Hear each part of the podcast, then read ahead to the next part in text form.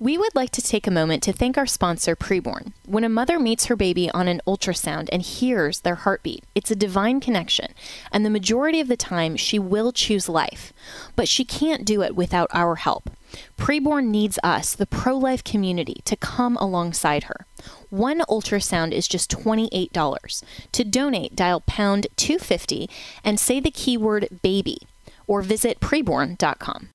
Jenna Ellis in the morning on American Family Radio. Jenna, first, good morning. Great to be with you, the queen of talk radio in America. The left does not want to honor our freedoms, and we have a responsibility to fight back. I love talking about the things of God because of truth and the biblical worldview. Fill that void with a vision that runs so deep that it dilutes the woke agenda. Well, thank you, Jenna. Right from the beginning, I knew you, so it's an honor to be with you, and you're doing really well. Proud of you former legal counsel to President Trump. Jenna Ellis. Good morning, and it is a great morning to be back with you, our AFR family. And I was reading this morning uh, Lamentations 3:22 through 23, which says, "The steadfast love of the Lord never ceases; His mercies never come to an end. They are new every morning. Great is Thy faithfulness." And I just love that verse. It is so true, and it reminded me of uh, when uh, all growing up, uh, we used to listen in my family to uh, the old Maranatha praise band. I don't know if any of you out there are uh, Calvary Chapel kids, like what uh, my parents were and and what I was growing up in Calvary Chapel. But um, we used to listen every Sunday morning. My dad would turn it on before church, and we would listen to Maranatha praise band, and they had that verse that was turned into a song that has become one of uh, the greatest songs that that is always so encouraging to me. So um, I just wanted to tell all of you, thank you all so much for your encouragement and um, your love, your support, and your prayers. And God is good. And uh, you know, as I've been looking at the news over the last couple of days, we're going to start with uh, Republicans that are choosing Representative Mike Johnson of Louisiana as their nominee for House Speaker, just hours after Tom Emmer abruptly withdrew in the face of opposition from Donald Trump. That's coming from Newsmax. And you will recall back on October 3rd when uh, when the speaker's chair was first vacated, I had tweeted this I support Representative Mike Johnson for speaker. He would be 100% the best choice. So I am actually really grateful. I would have loved to see Jim Jordan. I think um, Brian Donalds would have been, Byron Donalds would have been excellent. I mean, there are a lot of good Republicans. We have a really strong bench. Uh, but Mike Johnson has genuinely always been my choice, and it's for this reason. Um, he is a stalwart conservative. He is a team player. He has been in Republican leadership. He knows how this works. And he's also not polarizing. He's not as firebrand as maybe your Jim Jordans or your Chip Roys or some of these others that we know and love uh, here at AFR. Uh, but Mike Johnson is a, a, committed Christian. He's a homeschool dad. All of you know that. You know his background. Um, but in terms of Republican leadership, I think he is one that could genuinely bring the caucus together and do an even better job for conservatism than a Speaker McCarthy. And if he gets there and gets to 217, and I hope that Republicans do it today because we need a Speaker, um, this would make all of what Gaetz did in terms of vacating the chair and all of what we've been going through for the last few weeks, uh, totally worth it. But joining me now to give his perspective and discuss more is our good friend Tho Bishop, who is part of the Mises Institute. And uh, Tho, what is your perspective overall on this speaker's race? Because I think we have um, kind of a, a, lot of diversity of opinion within the Republican caucus, and I think a lot of people are just getting frustrated that it seems like nobody is getting to 217.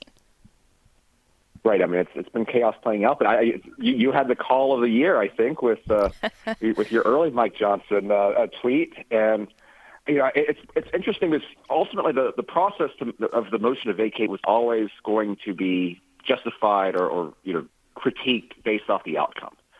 And I think that if if we actually get there, and, and there seems to be a lot more positive momentum now um, than there has been in the past. He's already outlasted Matt Emmer. Now, part of that comes from just the, the hour that he was made the nominee.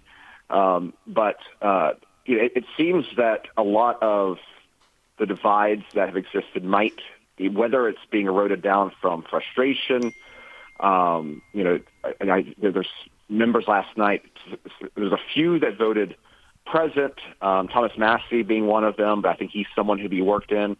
Um, if we can land the plane with Mike Johnson, I think this would be a, a major, major win um, for the caucus. I think it would vindicate this entire process. And you know, this is actually you know, it's a rare moment in modern American politics where we've had an, a, a genuinely uncertain outcome uh, within this sort of procedure. I think that is is a positive thing for democracy, if nothing else. And uh, we'll see if it gets done this uh, maybe later today. Yeah, and that's a great point, and something that uh, Representative Bob Good said on this show shortly after uh, Speaker McCarthy was ousted that they would have a genuine speaker's race, and there wasn't a candidate in mind. And uh, the the eight Republicans that voted to oust McCarthy got a lot of flack for that because there were a lot of people, um, you know, including me, that questioned whether they should have had sort of an heir apparent. Um, but at the same time, going through this process, um, if we get to a Speaker Mike Johnson, I think the whole thing will have been worth it. And you mentioned uh, Thomas Massie and a few others as well. And and Tom Massie, I know I know very well. In fact, I almost worked for him at one point earlier in my career um, as his comms director. And so I've known him um, personally for you know for years. I support him. Um, and and and the difference to me between someone like that who is so conservative, he always votes his conscience in line with the Constitution, and somebody like Mike Johnson is that I don't see somebody like Thomas Massie wanting to actually do the work of the Speaker. Um, it, because a lot of it is very procedural. It's about getting people together, negotiations, some of that, and and I see that um, not really being the forte, perhaps, of um, a lot of the great Republicans, even somebody like a Jim Jordan, who I frankly was surprised to see even run for Speaker because I didn't think he actually wanted to do the job of Speaker. And so to me, this this makes more sense that somebody like a Mike Johnson and even why Kevin McCarthy was the choice to begin with is because some of these people are more uh, predisposed to want that type of administrative capacity that I just think some of the other members probably don't. Um, is is that fair to say? I, think you're entirely right. I mean, there's different roles for people in Congress. You can be an effective member of Congress in a variety of ways. Um, part of that's going to be consensus building. Some of it's going to be uh, the fundraising side and being able to build up resources for other members in more vulnerable districts sometimes. I mean, we, we need those people that are always going to push sort of the Overton window to the right, and Thomas Massie is certainly one of the members that is very good at that.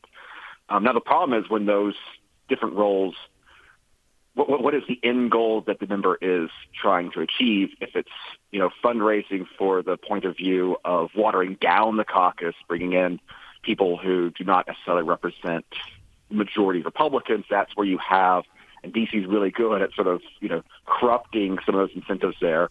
And, and so that's where someone like Mike Jordan, who, you know, the fact that we might, we might have a Speaker of the House who is a you know, distinguished you know, constitutional lawyer, I mean, that, that would be a, the biggest upgrade. I mean, he, not you know, how many people in Congress have actually read the Constitution? Here, we actually have someone whose whose career um, was was built on on making constitutional legal arguments um, and someone who, who has a strong background in defending religious liberty.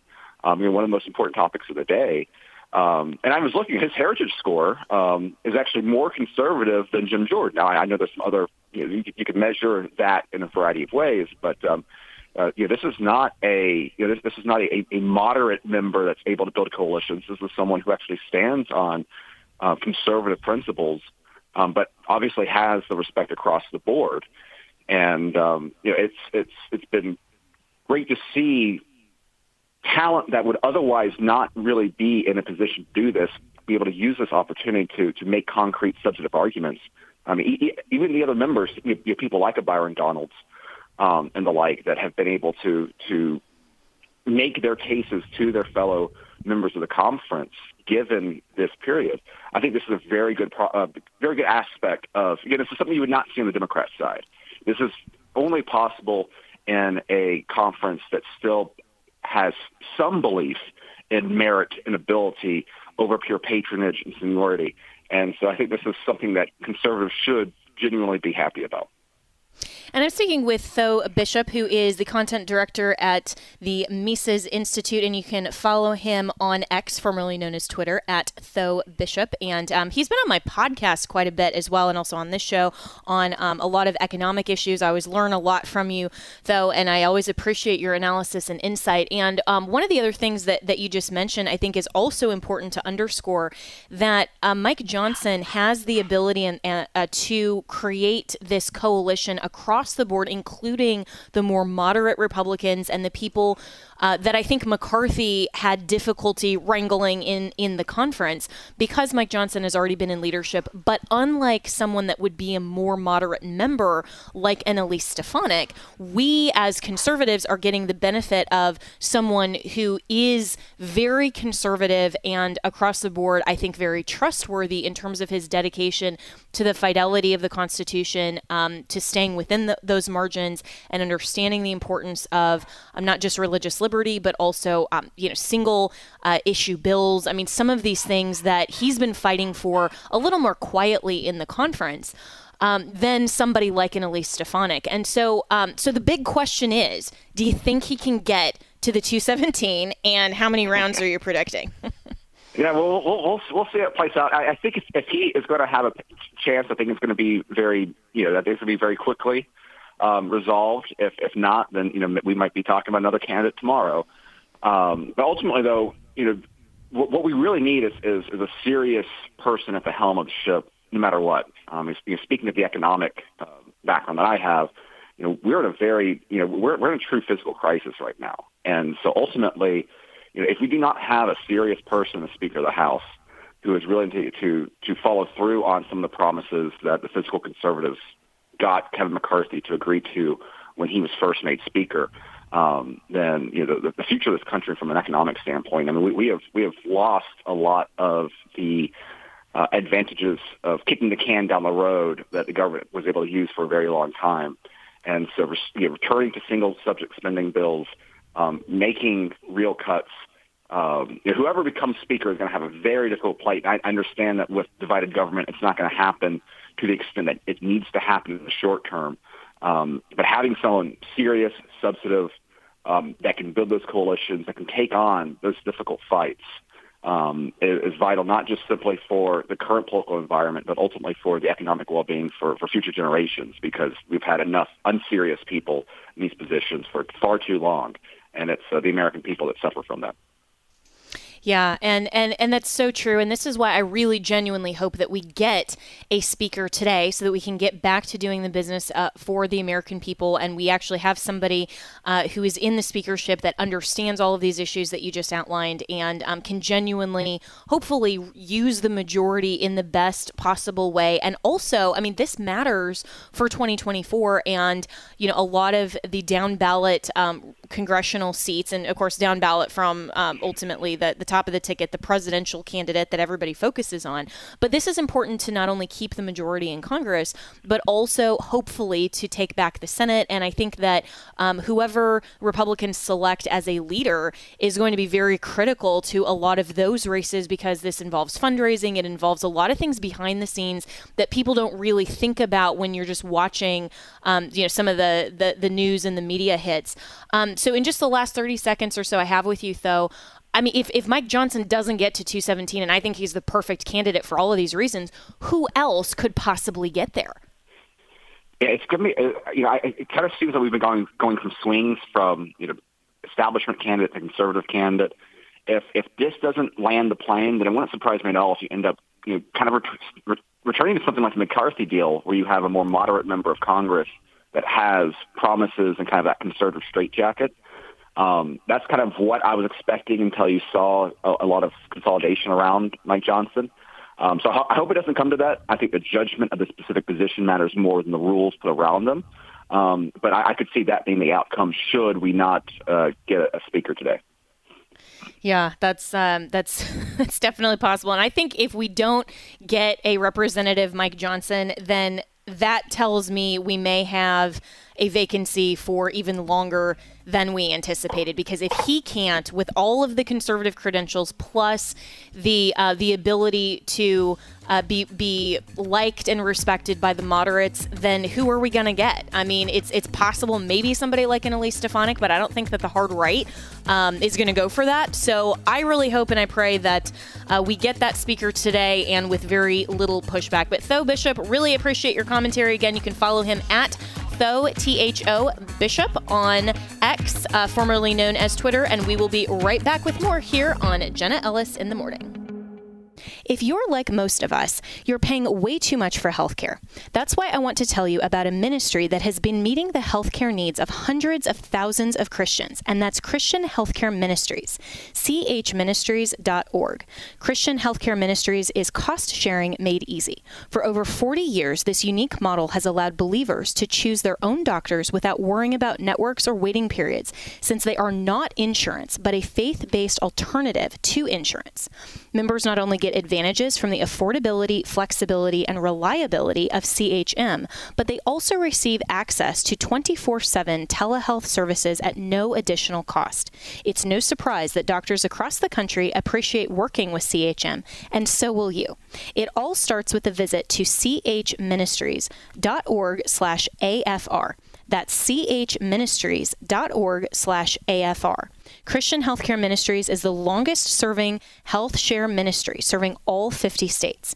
Share the good news with a friend too. sageministries.com slash AFR. Make the switch today with anytime enrollment. Welcome back to Jenna Ellis in the Morning on American Family Radio.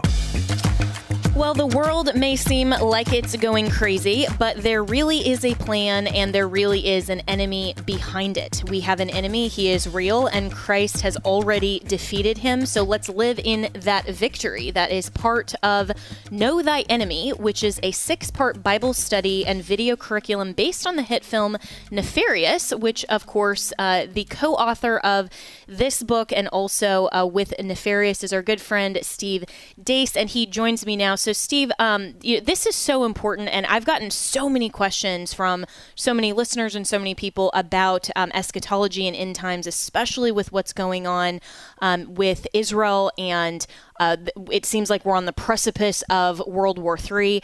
And it's always good for Christians to understand that this is a spiritual battle, and I think that because of world events, we're paying even more close attention now. So, um, what prompted you to write this book, and what should people understand about why this is so timely? You know, one of the things, uh, Jenna, I, I patterned the book in Nefarious Plot when I wrote it. I patterned it after Screwtape letters. And mm. if you if you read the uh, the preface of, of, that Lewis wrote, the only part of the Screwtape letters that he or the Screwtape letters he writes in his own voice, he points out that for much of history, uh, the church has fallen into one of two traps where the enemy is concerned, and that is to be too obsessed with them on one hand, or to act as if he's really not there and, and really not an objective material force on the other. And when we put uh, together this Bible study, um, we wanted to we wanted to strike a balance between those two impulses. Uh, you mentioned, um, you know, people that are eschatologically minded, and obviously with many things going on in the world today, that is uh, very prevalent and rightfully so in a lot of people's minds. I mean, if you look at go back and look at COVID, um, that was really the first time in human history we saw that it could be possible in an instant without massive military engagement. No treaties were signed. No countries were invaded. Virtually every country in the world, regardless of hemisphere, or form of government or tradition or heritage imposed, with limited exceptions like Sweden and a couple of others, imposed all these draconian measures on their people. All of them did. Largely the exact same agenda, like a Thanos snap. Everyone did almost the exact same things. That's something that just would not have been, since Babel, would not have been possible in human history until now. And so those events are like, which, which you said going on in Israel, make people contemplate the signs of the times. But I think when we do so, we often do so in, in sort of this ominous tone. You know, I, I, that's one thing ever since I became a Christian 20 years ago, I've never quite understood is why the looking forward to the return of Christ and the end times as some sort of conspiratorial flowchart uh, that must be deciphered um, and understood to the point of uh, uh, of you know knowing every last member of the uh, Illuminati uh, and and and or, and their uh, and their upper echelon. I, I thought we were looking forward to that. Isn't right. that isn't that the glorious day? Isn't that what we're looking forward to when Christ returns? And I think what we've lost corporately in the church and in many forms, whether it is seeker friendly, seeker sensitivism, which uh, essentially says we have to create, make the church into a, corp, a corporation and appeal to your carnal sensibilities to get you to come. Uh, whether it's the idea that the uh, the end of the age is something to be feared and conspiratorially confronting, we we have lost the notion of the sovereignty of God, mm. and and and so churches engage in these platitudes to the people because they don't think the gospel message. Well, sometimes they just do it because it pays well. But most of the time, I don't think that's really what it is. I think it's just they don't think the gospel on its own can can can convert people, can draw people, and so they've got to they've got to put their form of frosting on God's cake. And, and, and we view the end of the age as this kind of conspiracy and we're afraid of it. Is this the time as opposed to rejoicing like, may this be the time? Because again, we act as if the enemy is in charge here and not God. And we wanted to highlight the sovereignty of God in our in our study of spiritual warfare. I I, I lived it in the making of Nefarious. I've, I've been involved, Jenna, in politics from school board to president of the United States. I, I, you know, by God's grace, I, I, I built, we built, my team and I, we, we took a show out of Des Moines, Iowa, and built it into one of the largest national shows in the country. So I've, I've, I've undergone obstacles. I've, I've seen challenges. I've seen the enemy try to thwart things and, and not make things happen. I've never seen anything at all like what I saw when we were making this movie. But then I saw God deliver in that spiritual warfare as well. Bring us staff, bring us people, bring us resources we didn't know existed or we had just when we needed them right at the right time to make this movie happen and to get it out in this important message, to get it out into the public. And so number one, we want to get the church back engaged in spiritual warfare. We are seeing more open examples of demonic activity and influence in our culture, maybe than ever before. But at the same time, this also means this is one of the greatest moments to see the, to see victory in Christ, to see your faith affirmed. Because while the making of Nefarious was the most challenging experience I've ever had, other than raising kids, it was also the most faith affirming experience I've ever had as well.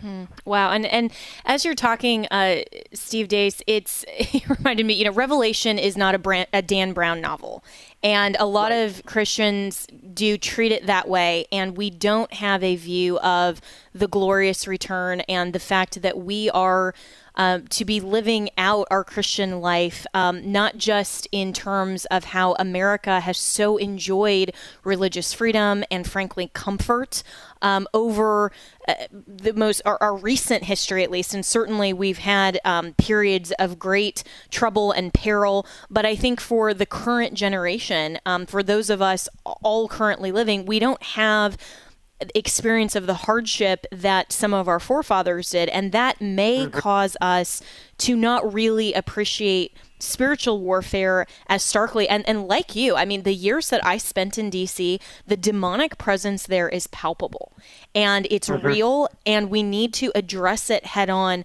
but not in a way that um, is almost fascination with evil and I and I almost feel like some yes. Christians when we talk about the demonic world or spiritual warfare um, and demonology and angelology, it's almost like there's too great of a fascination with the spiritual world without acknowledging that Christ is the head of that. And so, how do we balance that by understanding the truth of that and acknowledging that this is a spiritual battle with keeping our fascination and focus on the truth of God in Christ?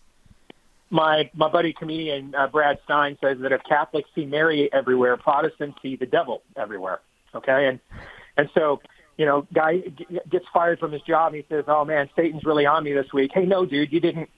You you showed up late for work three days in a row and never called in and let him know. So you you played yourself, you know. And so that's kind of what you're you're describing a little bit, and I love the term you used, fascination, which you're really harkening back to is the first heresy, Gnosticism. This is where the enemy comes to Adam and Eve and says, "Did God really say?" There's another knowledge out there. He's holding out from you. His revelation isn't sufficient. You need to know more. You need to be just like him. Um, if you go and look at a lot of the more apocryphal books at the time of uh, of Christ or the time of the forging of the Gospels and the New Testament, um, a lot of those were based and were, were, were called Gnostic Gospels, and they re, try to recycle them. You know, every few Easter's they'll bring those back out again as some new revelation. When really these were things that were debunked thousands of years ago and it's and it's part of our it's that's part of our original sin nature that God's revelation isn't sufficient that there must be something more that there must be something he held out uh, held out uh, and and maybe only held it for the special people who have a certain level of, of understanding that they have come to uh, or he's just holding it out in particular for everybody and therefore can't be trusted. So there must be alternative religious systems or occultic systems to know to, to, un, to you know to unravel the secrets of the of creation in the universe. This is embedded in us because we're sons of Adam and daughters of Eve, and we have to go back to my grace. Paul says his grace is sufficient for me, you know, and and I think that God is not sufficient for many of us. And I and I say that as someone who's very driven, struggles with contentment, is always looking for the next battle, the next villain. So I'm indicting myself as my, you know that's why I didn't say you, I said us because I'm in this group too. I mean, it, but but in particular in this age, we are clutching to things as we see the culture unraveling. We're watching the undoing of Western civilization before our eyes, and so our, we are we are running to still a lot of earthly remedies to these situations as, as opposed to God as the remedy or Christ as the remedy to these situations. And I, that is part of the centering of our study of Know Thy Enemy. There's not going to be some secret enchantments or, or codes or mantras that, that uh, you, apocryphal writings that you didn't know before that we recycled. This is just some old-time religion, good old Bible. And we acknowledge the spiritual realm exists.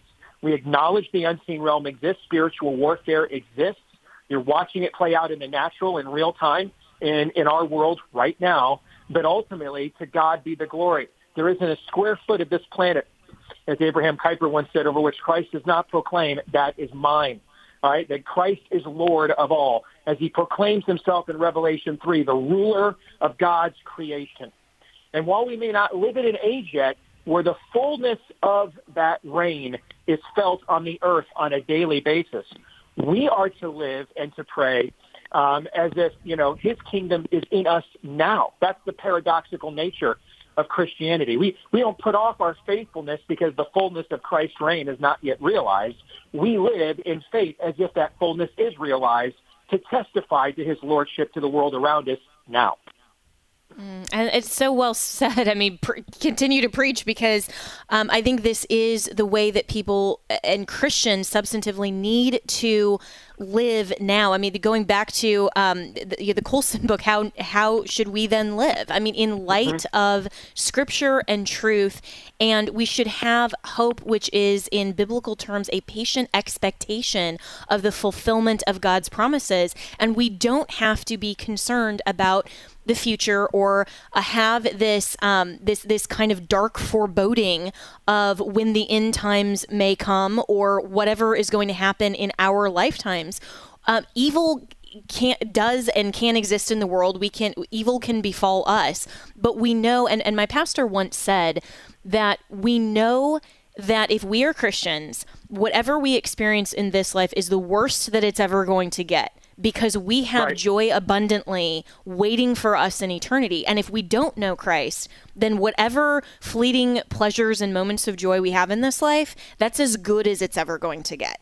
And I think that's so apt and, and well said. And we need to look forward to the return of Christ and, and, and then just simply live out our lives daily, walking in knowledge of truth and saying, as, as the hymn in Christ alone, which is one of my favorites, until he returns or calls us home we will be faithful.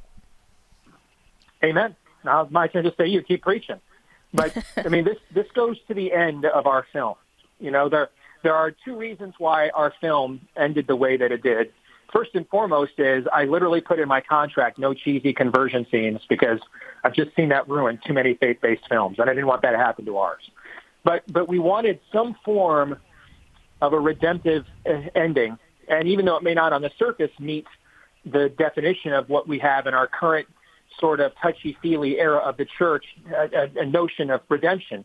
What happens at the end of our film is, you know, James does the, the interview with Glenn Beck, writing the book and Nefarious Plot, and he has confronted the enemy, and uh, and he walked away with a W, and he's here to warn the world. See, this is all about him. It's still all about him. He still doesn't get it, even after being confronted with real evil. He, see, James is a stand-in for the entirety of the culture we're confronted with real evil all the time, and we still don't get it because we still don't want to turn to God. And so at the end, he walks out of that interview. He, he, he said, hey, great interview, James. Like, thank you. I did my part for humanity. I'm feeling good about me. even pulls out his wallet, going to give some money to a homeless gal. Really show that he's on the do-gooder side now. He, he's on the light side of the force. He turned down the dark side, right? And the homeless woman looks at him and says, hello, James in the voice of Nefarious as a reminder to him, and she says, miss me, as a reminder to him, there is no neutrality, dude. You didn't do anything. You had a gun to your, you had a gun to your face in that prison, in that prison uh, observe, observation area and pulled the trigger. And the only reason it didn't pull is you called out to God to save you and he did. God is the one doing this work, not you. And without him, you're just as vulnerable to these forces and to this evil as you were before the day before the day that you were formally introduced to them face to face. Choose ye this day whom you will serve is the first Joshua says. And that's why our movie ends that way is that without that redemptive ending, without that repentance and that turning away from the darkness and walking into the light, you are still a child of darkness. There is no middle ground. Our our culture has kind of fashioned this idea of this like um, moral and spiritual Switzerland you know, and that that realm, uh, it's like it, it doesn't exist. Mm. Yeah, and, and I think uh, our culture, eh, particularly the the touchy feely uh, Christians, have very much romanticized this whole genre and and even the end times, either in a conspiratorial fashion, as you're discussing, Steve, or also just in the sense of like this epic battle between you know good and evil, and how you know the warriors uh, always, and, and this is how a lot of um, the young men who want to be engaged in some of these battles battles, you know, they turn to um, some of the video games and some of these things so they can live out kind of that warrior spirit. Um, but we're we're taking it in almost a romanticized version instead of recognizing that every single day it's a choice to choose walking in light of scripture and truth or yielding to our past sin nature. It is a constant battle. And so the book is Know Thy Enemy, and it is a companion to the Nefarious movie and a Bible study. And Steve Deace, always so appreciate your insights and your preaching and your commentary. I love your show. Thanks so much for joining. We'll be right back with more here on Jenna Ellis in the morning.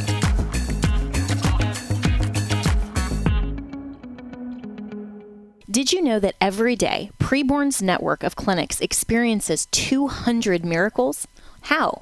Preborn gives women with unplanned pregnancies a window into their womb through free ultrasounds, introducing them to the beautiful life growing inside. Once she meets her child inside her womb and hears their heartbeat, the chance of her baby's life doubles. Because of the generosity of you and me, who donate just $28 to sponsor an ultrasound, Preborn can do this. The cost of a dinner can save a life, the most worthwhile investment you can make. All gifts are tax deductible and go entirely to saving babies. Someday you may meet a baby that you rescued and you can give them a hug. Or maybe they'll give you a hug. Maybe they'll even save your life as they grow and pursue meaningful careers. One thing is for sure you will never regret saving a child's life because life is a miracle. Please donate your best gift today. Just dial pound 250 and say the keyword baby. That's pound 250 baby or go to preborn.com. That's preborn.com. Welcome back to Jenna Ellis in the Morning on American Family Radio. Welcome back. And uh, speaking of end times and looking at what is going on in the world, we are potentially on the precipice of World War III, and there are a lot of people who are very concerned about this. And I'm so grateful that our good friend uh, Joel Rosenberg has been constantly giving us updates of what has been going on um, in the war between Israel and Hamas and Hezbollah. And he joins us again now. So, Joel, my friend, um, I'm so grateful that you and your family are safe and with everything that you have been through over the last month. Um, this has just been continuing. So, what is the latest and what information can you share? Well, Jenna, Jenna, great to be with you. Thank you for having me back on the show. I'm talking from Jerusalem. Uh, but just uh, on Monday, I was up and spent the whole day on the uh, Israel-Lebanon border. The real concern here is not just that we're fighting uh, against these bloodthirsty uh, savage ISIS-like uh, terrorists in Gaza, but that the whole massive new war is going to erupt in the north. Uh, all day, Jenna, as I was up on that border uh, with Lebanon, um, uh, Hezbollah uh, terrorists are firing uh, artillery rounds, anti-tank missiles, uh, and even full-blown missiles at, um, at uh, IDF uh, command posts, uh, and Israeli communities, civilian communities. Um, 64 Israeli towns, villages, and cities along the northern tier have already been uh, evacuated by the Israeli military. That's more than 100,000 Israelis uh, to get out of harm's way as Israeli tanks and troops are moving north. And why? Because um, there is a fear that that the Hezbollah terror force which is also armed and fueled and you know directed by Iran, is going to try to invade from the north as well. And that's uh, that's what I've been reporting on on all Israel news, and I'll be doing my whole show from that Lebanon border on TBN uh, Thursday night at 9 p.m. Eastern on what's called the Rosenberg Report. That's our half an hour news and analysis show, and I'm telling you. I talked to some experts, four different experts, who say not only is that border going to blow, but that one Jewish man who's not a follower of Jesus, he's a former lieutenant colonel in the Israeli intelligence forces, he said, Joel, honestly, if we don't go to war and have a massive victory over Iran and Hezbollah, as well as Hamas, he says, then this is the end of days, and I fear for the end of Israel. Wow, that is incredibly chilling. And uh, and, and, I think that's where a lot of people are very concerned that it seems like um, I, Iran, if they're not already involved, um, they soon will be. And there is a lot of speculation about China and moving toward uh, Taiwan and, you know, some of these other.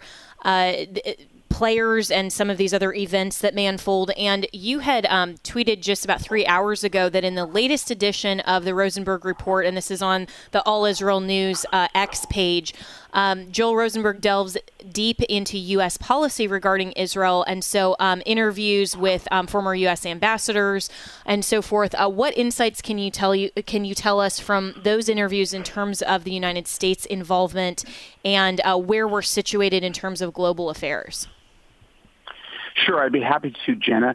So. Uh, it- where do I start? So I'll start with the fact that uh, I interviewed uh, uh, President Biden's top uh, Israel expert, uh, a man named Tom Nides, who until just a few months ago was President Biden's ambassador to Israel for more than two years. Uh, Tom is, is, is, Jewish, not particularly religious, um, uh, very, very close to Biden and Secretary of State Blinken. And, I, I got to know him and interview him a number of times while he was ambassador. But I said, look, with President Biden coming into the country, let me interview you and so I did. And so what's interesting, you know, so of course from his perspective, uh, Nides, Ambassador Nides' perspective, Biden is super pro-Israel and flew in as the first ever American president ever to to enter Israel during a hot war. Like no American president has ever done that in all of history. So that does mean a lot to us, and I and I say that not as a partisan, just as a as an American, as an Israeli, as a Jew, and as an evangelical Christian. It, and he has sent more than 45 massive plane loads full of American military equipment and, and, and supplies and ammunition, things that we urgently and, and almost desperately need. This is good. But I will say that I pressed him and others on my show on the Rosenberg Report uh, that night. Uh, uh, look, there's there is a concern that, um, that Prime Minister Netanyahu is getting the bear hug on on screen and publicly now. But for the last year, uh, Netanyahu got the snub from President Biden, right? Uh, one, one of the only top uh, important allies in the world who didn't get an invitation for the last 10 months to come to the White House and talk about the future of, of U.S. Israel relations and, and how to deal with Iran.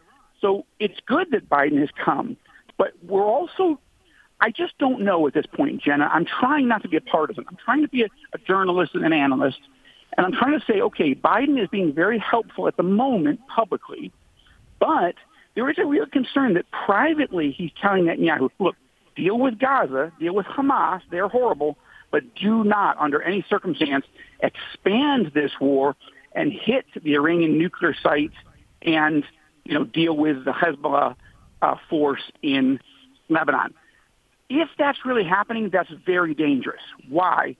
Look, from your perspective, and anybody in America thinks, well, why would we want to expand the war?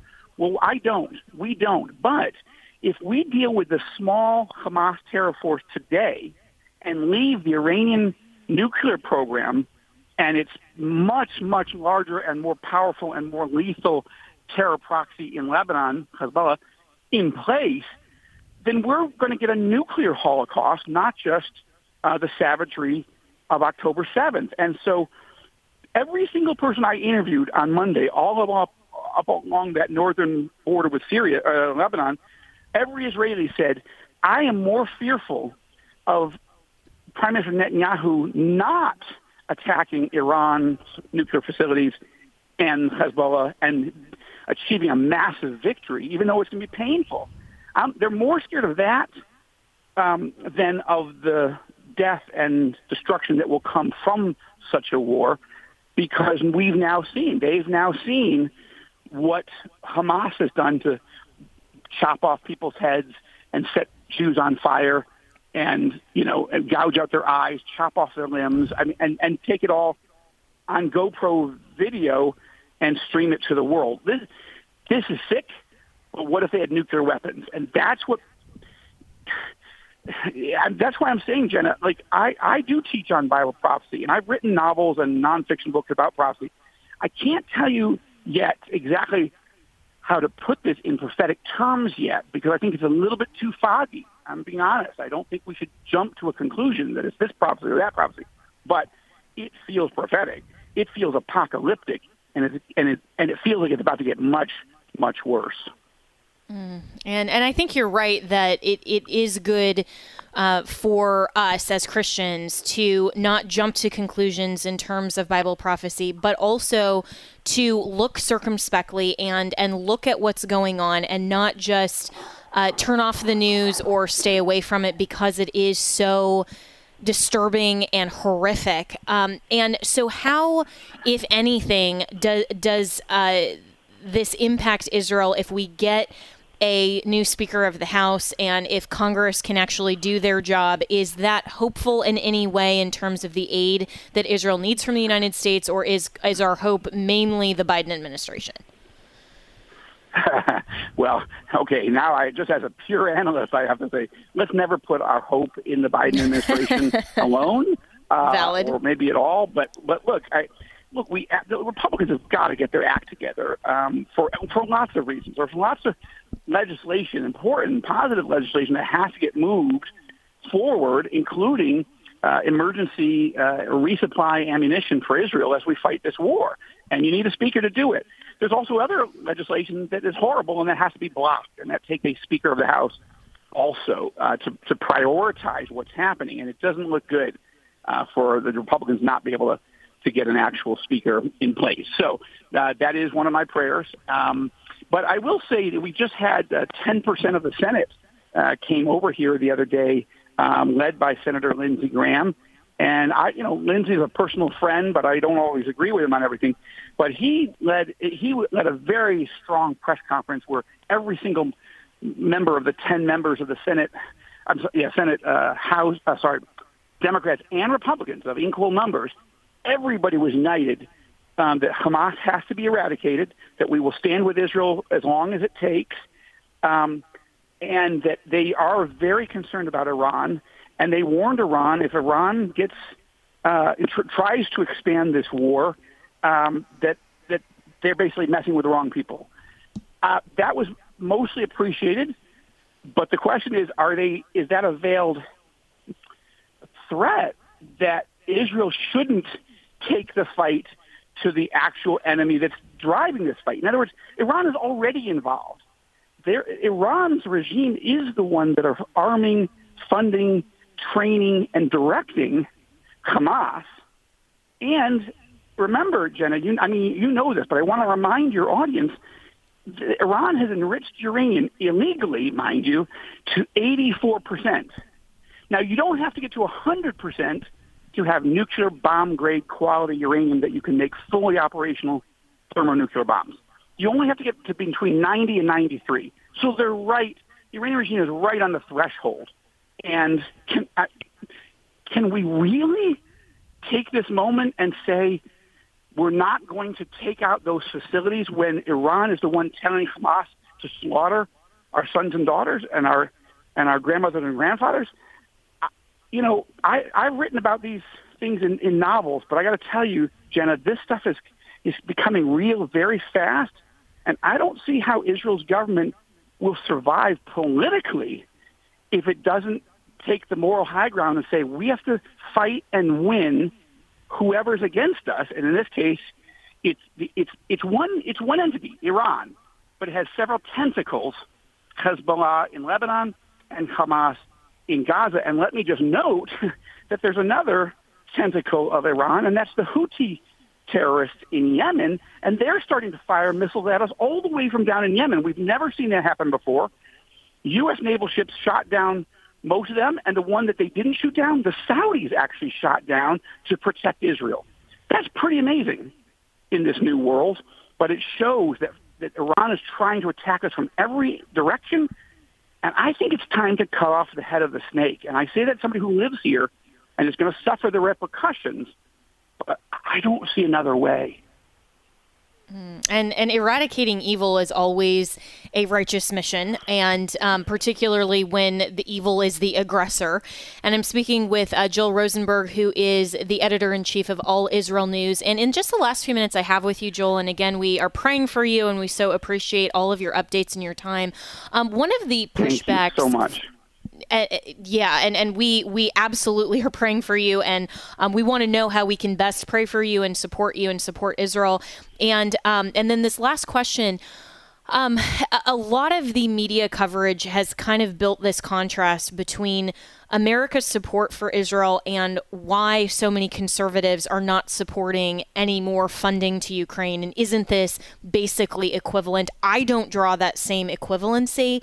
How do you think about it as someone who lives in Israel, who is um, a dual citizen, in terms of the differences here, if any? Well, how much time did you say you had? No, I'll, I'll try to give you the. we'll bring you back anytime. I appreciate it. So the short answer is, well, well it's it's not equivalent uh, funding and arming and standing with Israel and standing with Ukraine.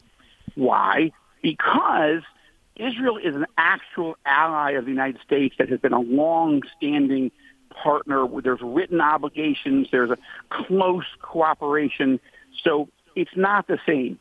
But you know, me personally, I disagree with many of my Republican colleagues and conservative uh, friends and colleagues who think we shouldn't be uh, arming Ukraine. I think when when uh, I think you, look, who are the two countries on the planet right now massacring civilians and trying to devour other countries? It's Russia and Iran. Okay, and the United States isn't being asked in either country to actually send boots on the ground and do the fighting. But Israel and and our brothers and sisters in Ukraine are saying, just give us help us with the tools we need, the weapons we need. We'll do the fighting and the dying, but don't leave us to these these these monster predators alone. And I think it, you know, I think I go back to Reagan. Reagan didn't when when when the Soviets invaded Afghanistan. What did we care about Afghanistan back then? Honestly, it, it meant nothing to us. There wasn't any strategic value, but President Reagan saw the value. We can provide arms to the Afghan rebels, and they can kill Soviets and bring down the Soviet Union. Reagan was right then, and I believe those who believe that you know you stand with Israel and you help Ukraine with weapons, not soldiers. I think that's the right and moral policy today in order that the United States doesn't have to send boots on the ground in other places. Like if Putin wins in Ukraine, he is going to invade the Baltics and he's going to invade uh, uh, Poland. And, you know, so you stop him now and you stop Iran now while you can. And, and we'll leave it there. Uh, Joel Rosenberg, really appreciate it. We are praying for you. Let us uh, know how we can continue to pray for you. You can always reach me and my team, Jenna at afr.net um, we love you and we support you, and we'll be back tomorrow morning with more of Jenna Ellis in the morning.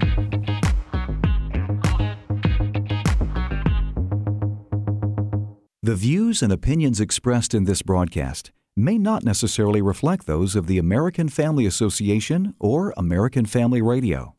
I want to thank my sponsors, Preborn and Christian Healthcare Ministries. Preborn Network clinics have rescued over 200,000 babies from abortion, and every day they save 200 babies' lives. But they can't do it without our help. Will you head over to preborn.com/afr and sponsor an ultrasound? Christian Healthcare Ministries is the longest serving health cost sharing ministry, helping Christians pay for and pray for one another's medical bills. Make the switch today and start saving. Visit chministries.org slash AFR. That's chministries.org slash AFR.